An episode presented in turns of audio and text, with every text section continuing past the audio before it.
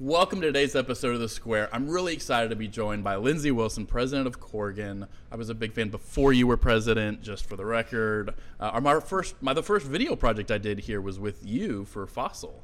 Oh wow! Yeah, so um, that's what that's what started it all. That's really how we trace the Square's roots all the way back. It's to all Fossil. the way back to Fossil.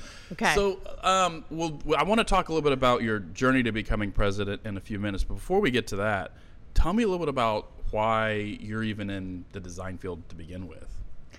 I think I would trace it back to two two things. The most basic is just always the love of arts and creativity and finding a way to turn that into a career. Um, my mom actually used a residential designer, which in our town was pretty unusual. it was um, a guy who drove from Little Rock. And so the value of kind of creating a place is something that was really instilled in me. I don't think I could have described it that way, Yeah. but the care that my parents kind of took with creating our home, coupled with a love of art and design, it wasn't until I got to college that I actually knew that commercial interior design was a field Like that even I could existed. even existed. Yeah. I um, was a business major originally, and then thought I'm probably not going to get through college this way. um, it was not quite enough of hands-on activity in those classes, and then I considered being an art history major, and my dad said, um, "Try again."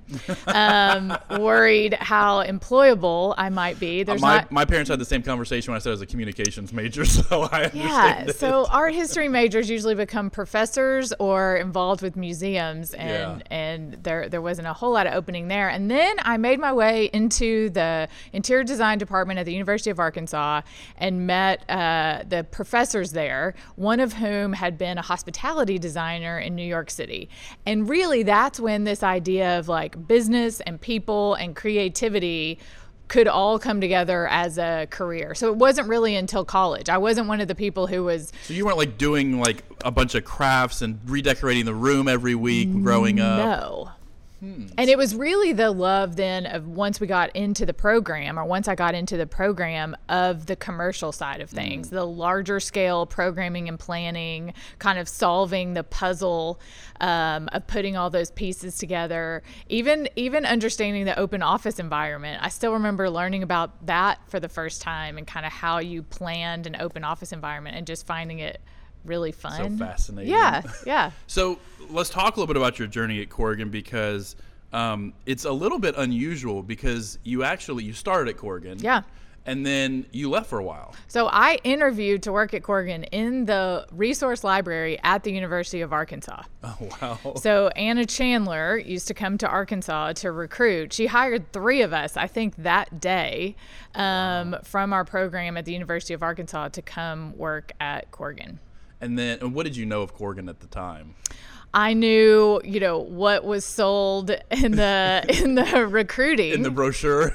yeah, absolutely. And then, you know, small town Arkansas girl. Um, my mom and I came. We drove from the on like a to find an apartment visit. Yep. We drove from the airport DFW to the Corgan office, which was the office at the time out on American Airlines Oh, campus, yeah, not okay. our not our downtown office. Um, and then out from there, we started looking for apartments. So it wasn't until I was signing a lease that I was like, "Where's Euless?"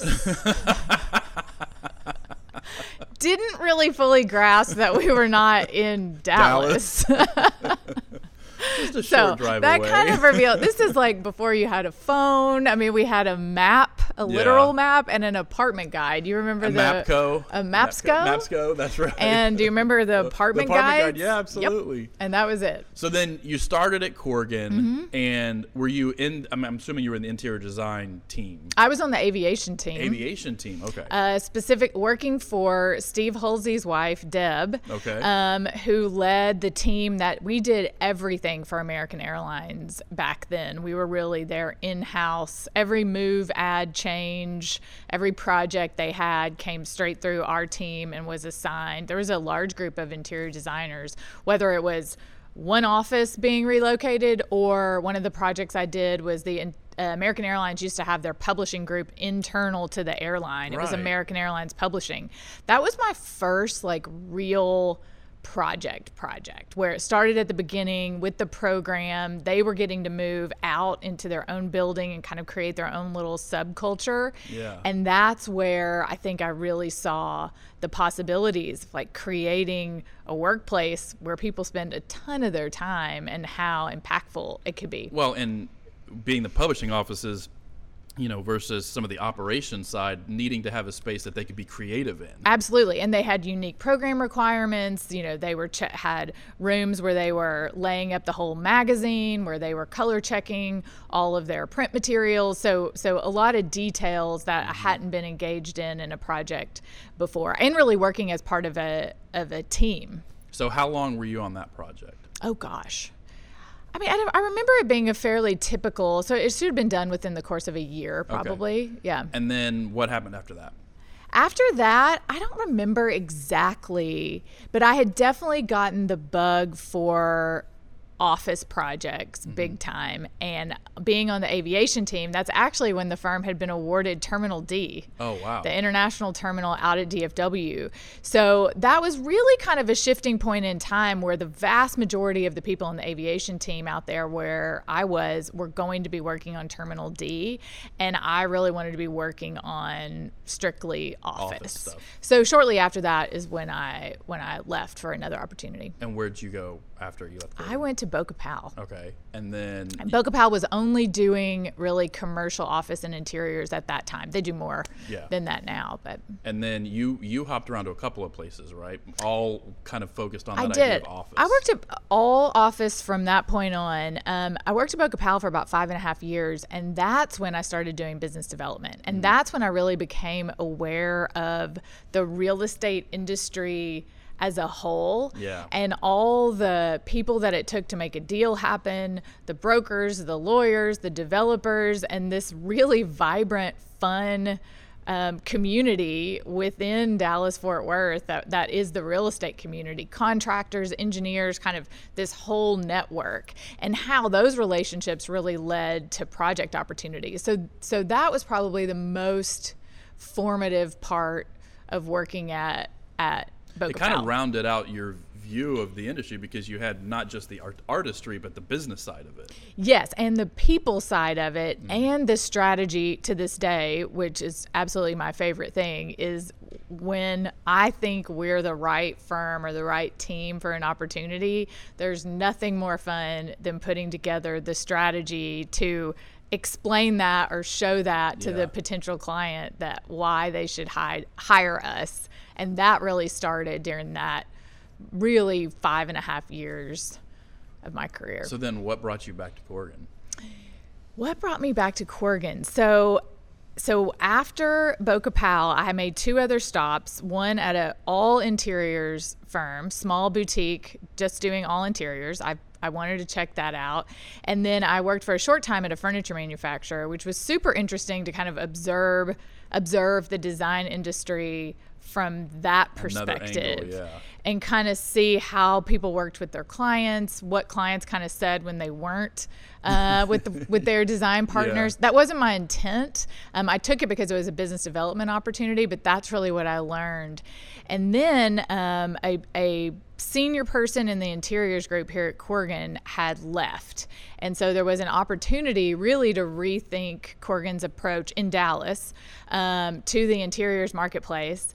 And my old friend Matt McDonald, who I had stayed friends with the entire time I had been gone from Corgan, which had been 10 years, um, he called me up and as the agent, I think, um, and said, you know, would you ever come back to Corgan?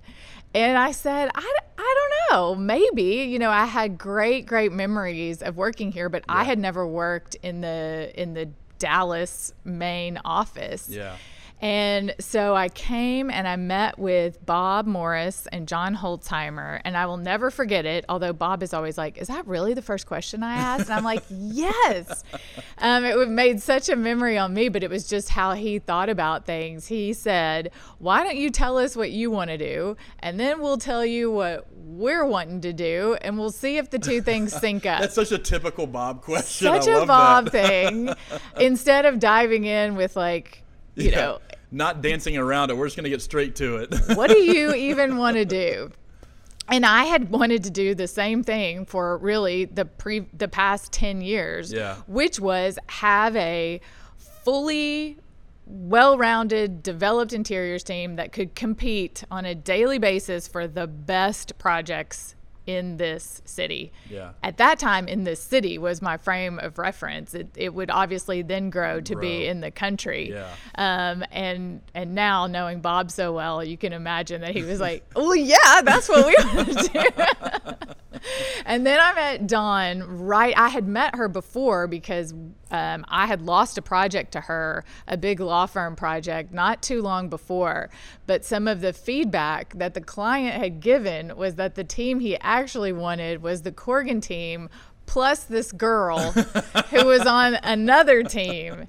And Dawn had never forgotten that. And when we sat down to talk about like her vision for the team she was leading and where, you know, Corgan Interiors could kind of go, it was our our match was Yeah. made pretty immediately. And and really if I look across my career, probably the most impactful relationship. I mean, we have complete different sets of strengths, which has been the secret sauce from the beginning. She had this resume of big, complicated projects.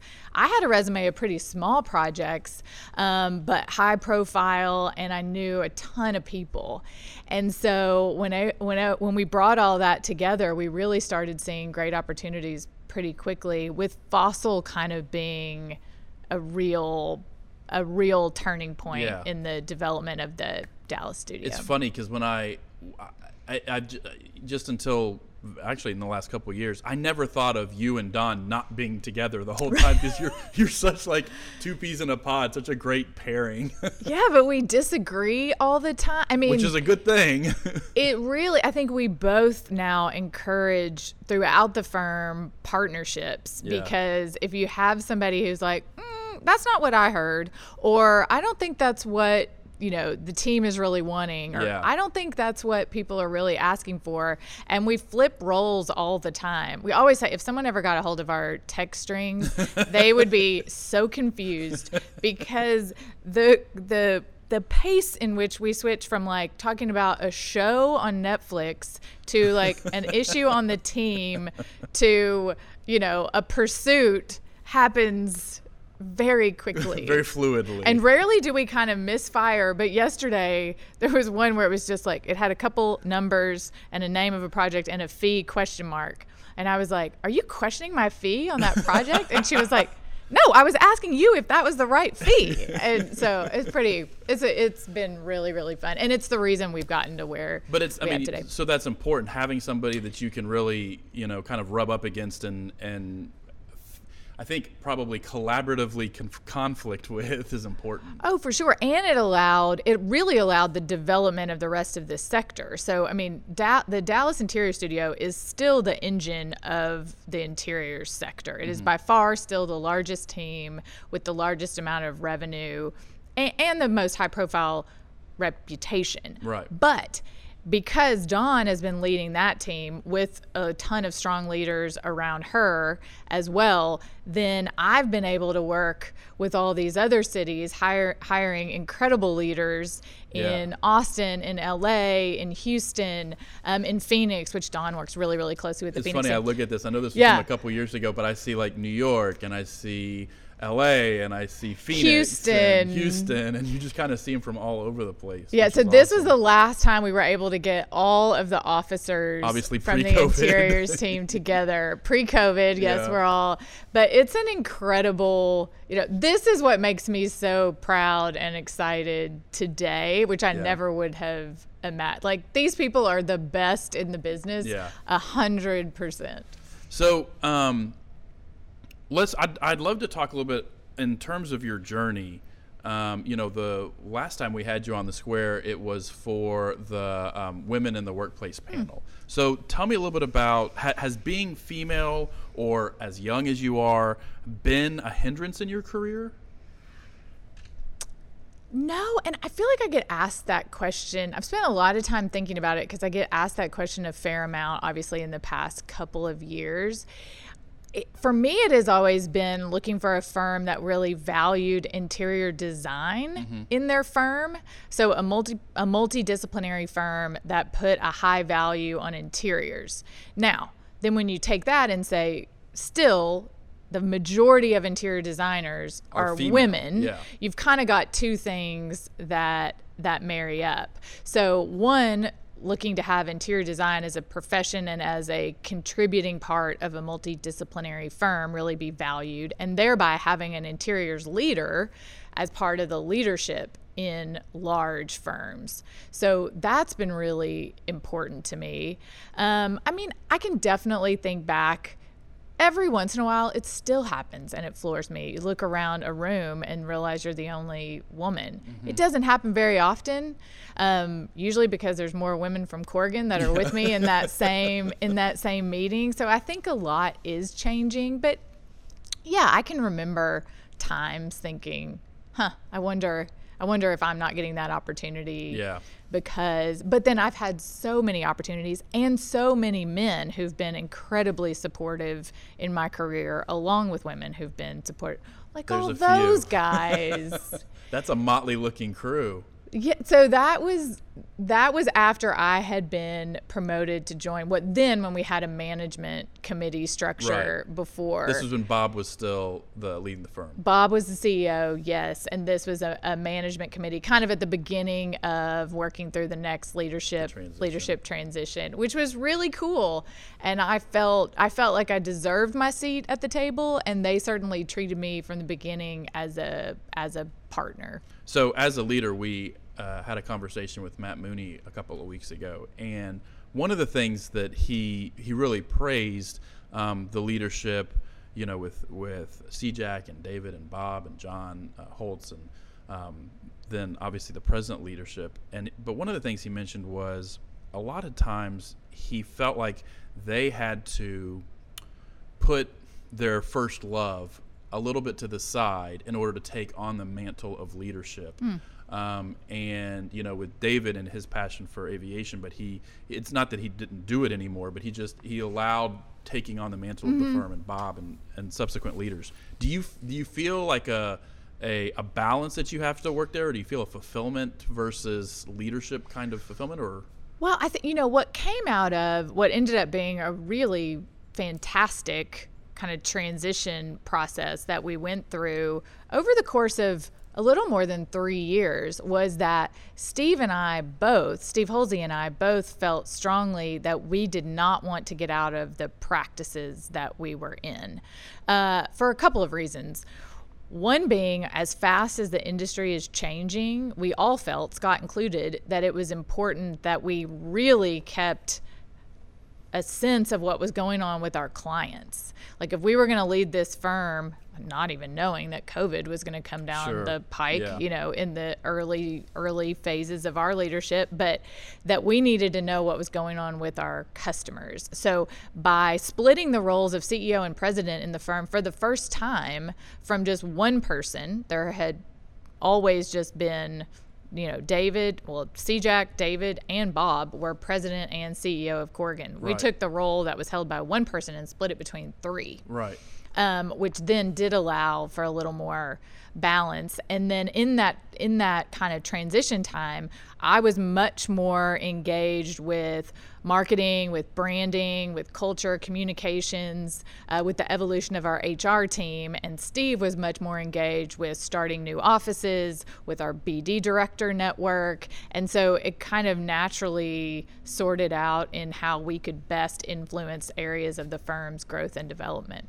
You know, we uh, we did a project a couple years ago for a um, a financial company um, who had two CEOs, and I remember being in the room with them um, discussing the project and thinking, man, this this really works for them, and it's because of their they had graduated together um, and had kind of started this business together, and it, it worked because they they had that relationship and that trust. Thinking of you know two presidents and a CEO, um, it for a lot of people it might not work, but for you guys it really does. It really does, and it's kind. I mean, there's no fear of conflict but we all three are pretty level you know we'll state our opinion mm-hmm. hear out the others we'll talk through it and and what i think we put our finger on it at some point nobody's afraid to kind of bring something up early in its development. Yeah. Like there's never been this need like I have to fully bake this presentation. I have yeah. to figure out every bit of this before I present it to my partners. No, it is definitely like, okay, I had this idea. I haven't sketched on a napkin from a bar. yeah, and it will either grow from that point or be like, me. Yeah. You know, maybe not now, maybe yeah. not not the time. And so that kind of communication that's really easy, but also honest I think is why it works. Now, if you had either one of them sitting here, well, one, Steve would never take that long to describe that. he would just be like, "Yeah, no, it works. It's good. We all get along." Um, and and Scott would probably say something slightly different. So so shifting back a little bit more to design, how have you seen that change from when you were an intern to now, you know, being a president and you've you've been through so many, you know, to what you were talking about earlier, thinking of design as an industry and well-rounded on the artist side and the business side and the yeah. people side. How have you seen that change? Well, people are probably tired of hearing me say right now there's been no better time to be a designer, mm. an architect, or an interior designer. I mean, the focus on the built environment, the democratization of design, that appreciation for good design and what that means, it really is exciting. Mm. Interiors projects have evolved over my, you know, almost 25 year career from being, okay, we need 300 people and our budget is you know $40 a square foot go yeah. to we want to engage you know 50 of our employees in the process to understand how they want to work in the future we want to figure out a strategy we want to incorporate branding and change management and sustainability and wellness to this ecosystem of what the workplace is. Yeah. So the the transformation is crazy. The the other side of the coin is how competitive it is and how many incredibly talented design firms there are out there. So it is still an industry that you really have to protect your value and your services and here's why you know these services are worth what they're worth and what our team and our experience is bringing to it that's probably the design part is easy, right? Yeah. We have the talent in spades here. The people that work here are incredible. The harder part is winning and winning at a fee that is fair uh, reflection of our value. Have you seen changes in kind of the ideology in terms of materiality? I mean, I know sustainability is a much bigger thing now in, in terms of materials and, and that kind of thing. Well, probably the most marked difference would be one in just the strategy develop why are we doing what we're doing mm. and so the workplace strategy practice that emily strain founded is really uh, rises up from that that our clients want more of that the branding layered on top of the great design that the team is doing, that Paige Terrell and her team yep. are doing, and then that the furniture is such a particular part and really makes a project sing, and it is a credible expense to the project that Jasmine Efrasy and her team. So you take our crew of really talented interior designers and project managers and then you start layering on all these specialties on top of it. I mean that's what's changed. The a beautiful project has so many layers now. Yeah. And i mean we've been saying this a ton lately right? Design is a team sport. Right. i mean when you look at the best of the best how many people touched it and how many ideas and talents influence the work is pretty mind boggling. Yeah. yeah. So to be a cog, I mean, that's what I love, really, is being part of a team. To be a cog in the wheel of any of these projects, I is more than I really ever imagined.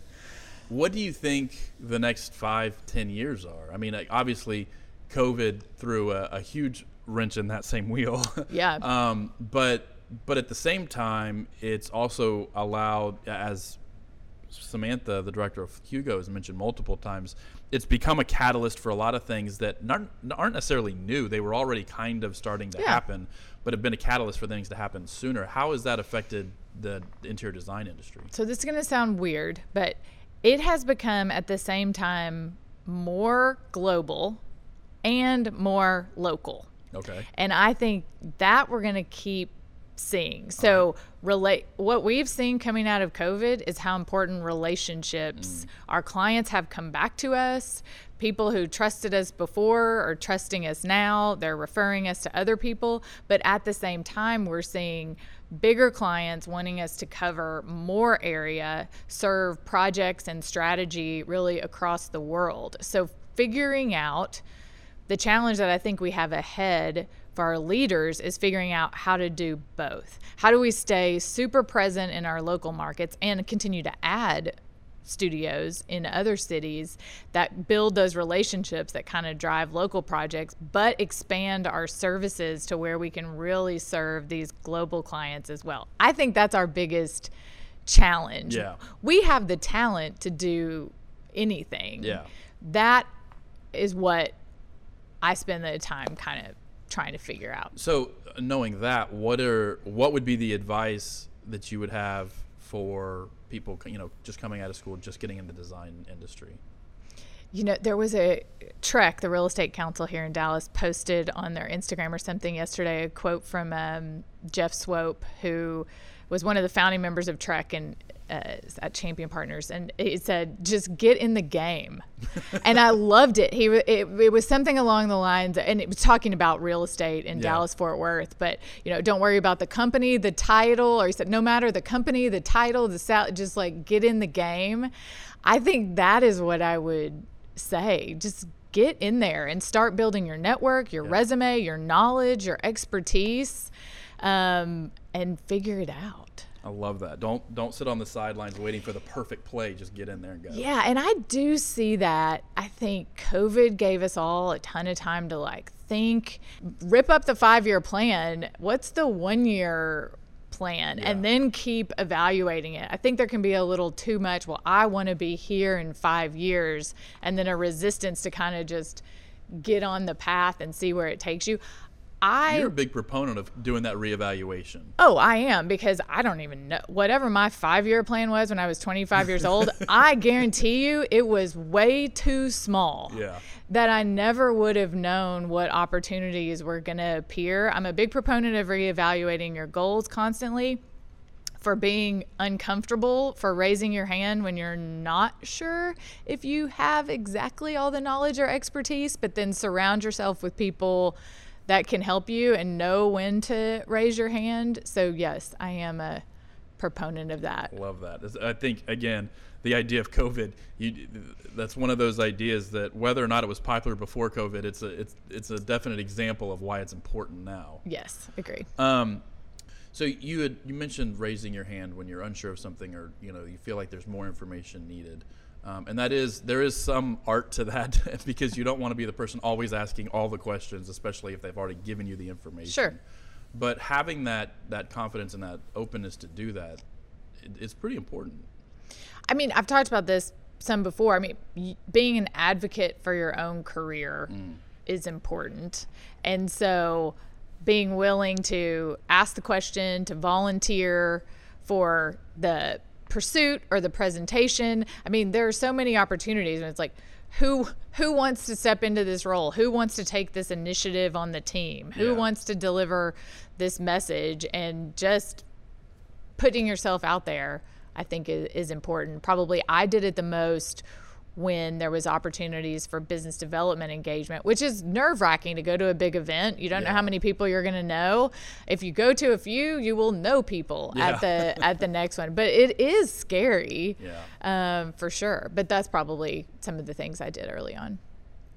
What have you found that's important outside of work? Like, so what is it that you that fulfills you? I'm sure Jack's gonna play. Jack and Craig Oh, are yeah. gonna play in here somewhere. for sure. um, so yeah, so I have a son, Jack. He's 11 now, um, and my husband Craig is in the oh, there we are. And my look, even in a Corgan shirt, that's pretty good. We'll have to find the Um, clip of Jack because we, we we love to use Jack when we're doing different projects, and we were doing one for uh, a PGA project, and we had the drone, and he was able to hit the ball.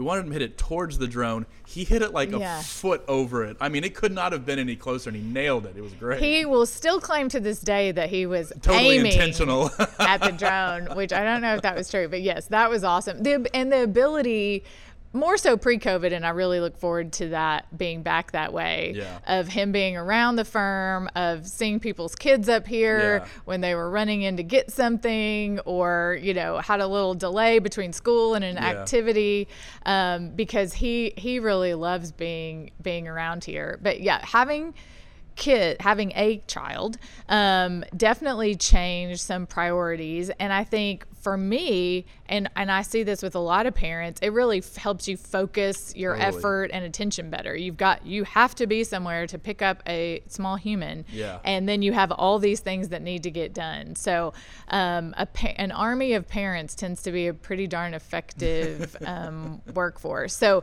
this is a picture we love colorado in the summer so planning trips doing outdoorsy and adventure things say, you guys loved your Instagram is filled with outdoorsy stuff. we do. Uh, you know, it's not, uh, we're not a sit. We love a beach vacation, but we can only do that for a couple of days. We much more prefer kind of some adventurous, and you have boys, you Yeah. know, you kind of have to, the energy must be burned. you can only do that for a couple of hours, and then they've got to be doing something. Um, but I think for me, and one one thing that was really difficult during COVID, the separation of work and home, just it's how I'm wired, Yeah. and I really make an effort when I leave here at the end of the day, unless there's something incredibly pressing. That's it. like you cut off. I cut off, and my teams know. I mean, there is not a lot of email on our teams. Again, unless if you see one, it is probably Important. a pressing Yeah. issue. Otherwise, it shouldn't be sent after hours or on the weekend because that separation for me is just really key. And when I'm here, I'm all in. So we're gonna bring up a couple of pictures, and you're gonna get to explain or slash tell me a story. We we gathered these from a few different people. Well, I'm just so glad there aren't. There isn't that much photo evidence. I mean, the '90s were awesome because there were no. Our kids are gonna have so much more photo evidence Oh. of us.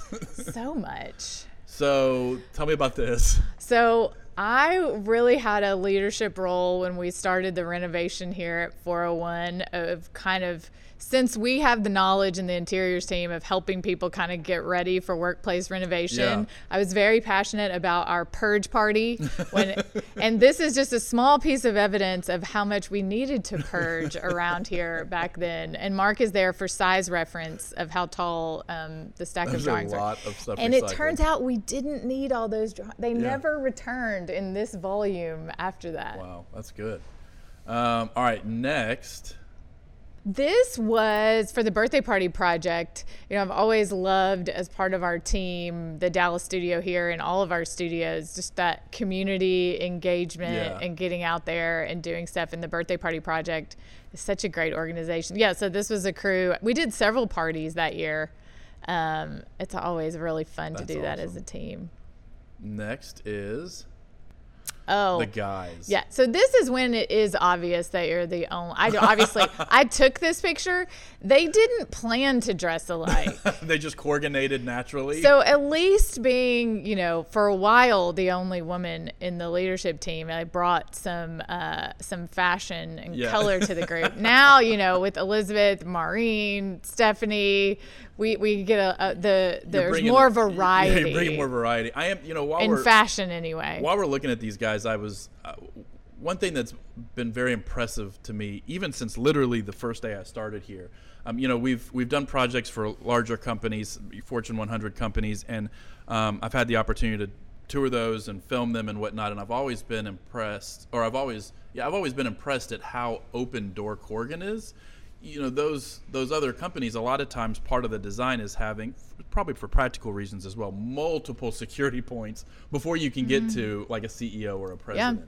When I look at, at, at these guys and, you know, uh, with Bob and with the various leaders of the firm, I remember from day one, literally their doors were open. Like you, could, anybody could walk right up there you and and uh, Steve and Scott have that same policy. You know, it's not like you're hidden anywhere that nobody can get to. You're where people can come and talk to you, and they have any kind of an issue.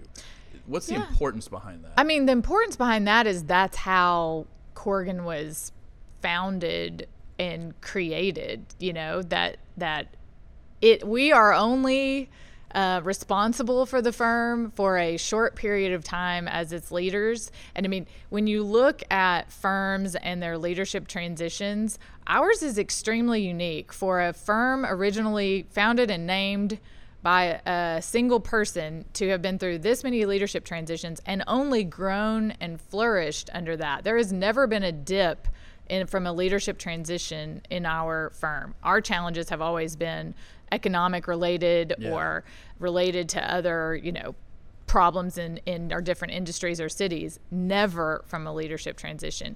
And that is something I think we have a lot of pride about that we are just responsible for a period of time and then Corgan belongs to every person that works here. Matt Mooney jokingly called it a peaceful coup, which Yeah, I thought was kind of funny Yeah. because each of the the leadership kind of regimes that have come through have really, um, at least in my experience, built upon what came before them in a different way. So it's Yeah. it's never been well. I'm going to change how the old people you know did it. It's always been I'm going to take this as a starting point as a new foundation and continue to kind of add my my paint my brushstrokes to the painting. Absolutely. You will never hear Scott say my firm. You would mm-hmm. never hear me or Steve say my firm. You never heard Bob Morris say my firm. I mean, this is our firm. Yeah. And I think that is should be hardwired in everybody that works here. And that's why I think those transitions, those peaceful coups, as Matt says it, um, have been pretty seamless if you look back across across all of them, um, all the way back to Jack to David Lind. So, as a president, what do you think our future is over the next five, ten, how many ever years? You know, obviously COVID was jarring in a way because and we we did joke after we got through kind of the most difficult parts we have joked um, amongst ourselves like well this is not what we signed up for. We took Yeah. over a firm that had a, a line that went like this. Like it just got bigger every year. It grew every year. And then to be faced with something so out of our control i think what we saw um, as we got further along and and were able to kind of see the future that so many of the things that so many people had worked so hard to put in place bob rays with our it systems how quickly we were able to shift to the cloud is Mm-hmm. I mean, it was it was basically a weekend that it took. It was a weekend. It was a lot of projects. It was a lot of projects. If he and his team and Chuck Blackford and their teams had not already started that process, Yeah. who knows? We had already established those relationships. We had already established you know, our cloud presence, and so that was able to happen. Everything Maureen and Ahad and their team have so so many uh, through all of our shared service groups, the foundations that had already been put in for the firm to continue to grow. I think we felt really validated when we saw how we were able to perform. And the firm has always been, and this goes all the way back, a balance of really conservative financial practices with risk that makes sense. So we are not risk averse, and if anything, Steve and Scott and I are probably bigger risk takers, which I think is what the t- you asked the Right. question was. Right. What does this next five years demand? Knowing when to take a risk. I mean, firms of our size are few and far between. They're either bigger or smaller. There's only a few firms in this 500 to 1,000 kind of employee place. Right. Um, we're an extremely healthy firm. And so continuing to take smart risks to grow, grow meaning a lot of different things. Grow doesn't always just mean numbers. numbers. Right. It also means in in practices, in the services we provide, and in the places that we are and the clients that we that we work with. All of those things are growth. And if you look at the growth and development of the Media Lab, of mm-hmm. Hugo, of the Model Shop, I think all those things are indicators that we're going to keep responding to what's going on in the world to serve our clients better. So along that same lines of having those boundaries between work and life um, and, and, personal time, is there is there like a retreat that you go to or something that you try and do every year just to try and get away and recharge? So I, some of my very best friends are friends from third grade. Yeah. There's a group of us, my college roommate and best friend from like third grade and actually a friend who I originally met in kindergarten and then we reconnected in college. We we typically try to meet up at least once a year somewhere that's convenient. We I mean now we're just old ladies. I mean we want to go to antique stores and drink wine and so that's really important and having having good friends at work and not at work. Yeah. I think that's an important thing that I always try to encourage. Um, oh, look, you found it. That's awesome. Instagram.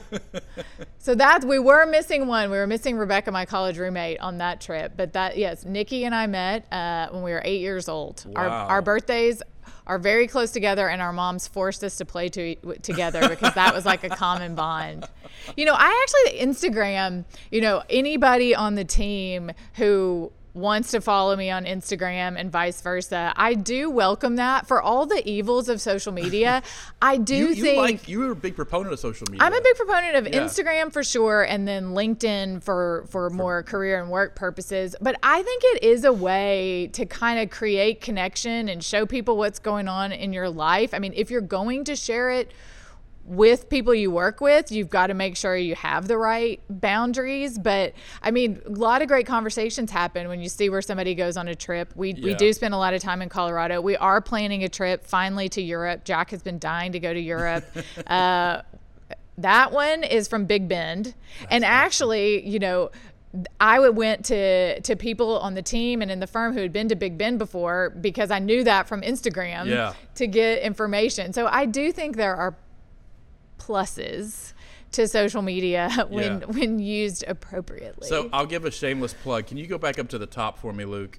So um, one of the reasons why the Square is currently oh. available on multiple audio platforms is because of Jack Wilson's podcast um, which I want to hear a little bit more about from you. But he he was. You, I remember you coming and go, well.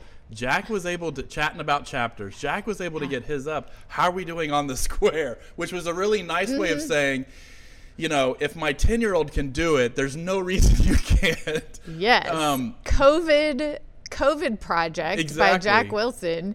He came to us um, oh, look at his 4.9 uh, rating. rating. Um, he came to us and he had found these articles, and and I still remember he was like, "I want to start a podcast," you know, since they weren't going to school, right. and and I was like, "Okay, is that?" You know, how much does it cost? What do we need? And he's like, I need this microphone. He had found this article. He's like, I need this microphone and everything else is free. And Craig and I were like, there's no way it's free. It was free. It was free, yeah. we sent he since has so many episodes that we have to pay to host them. Okay. Um, that you know you only get so much free. Right. But he was hundred percent right. The editing software, and it's been really, it's been really fun. Well, so big proponent. We'll put a link down in the description.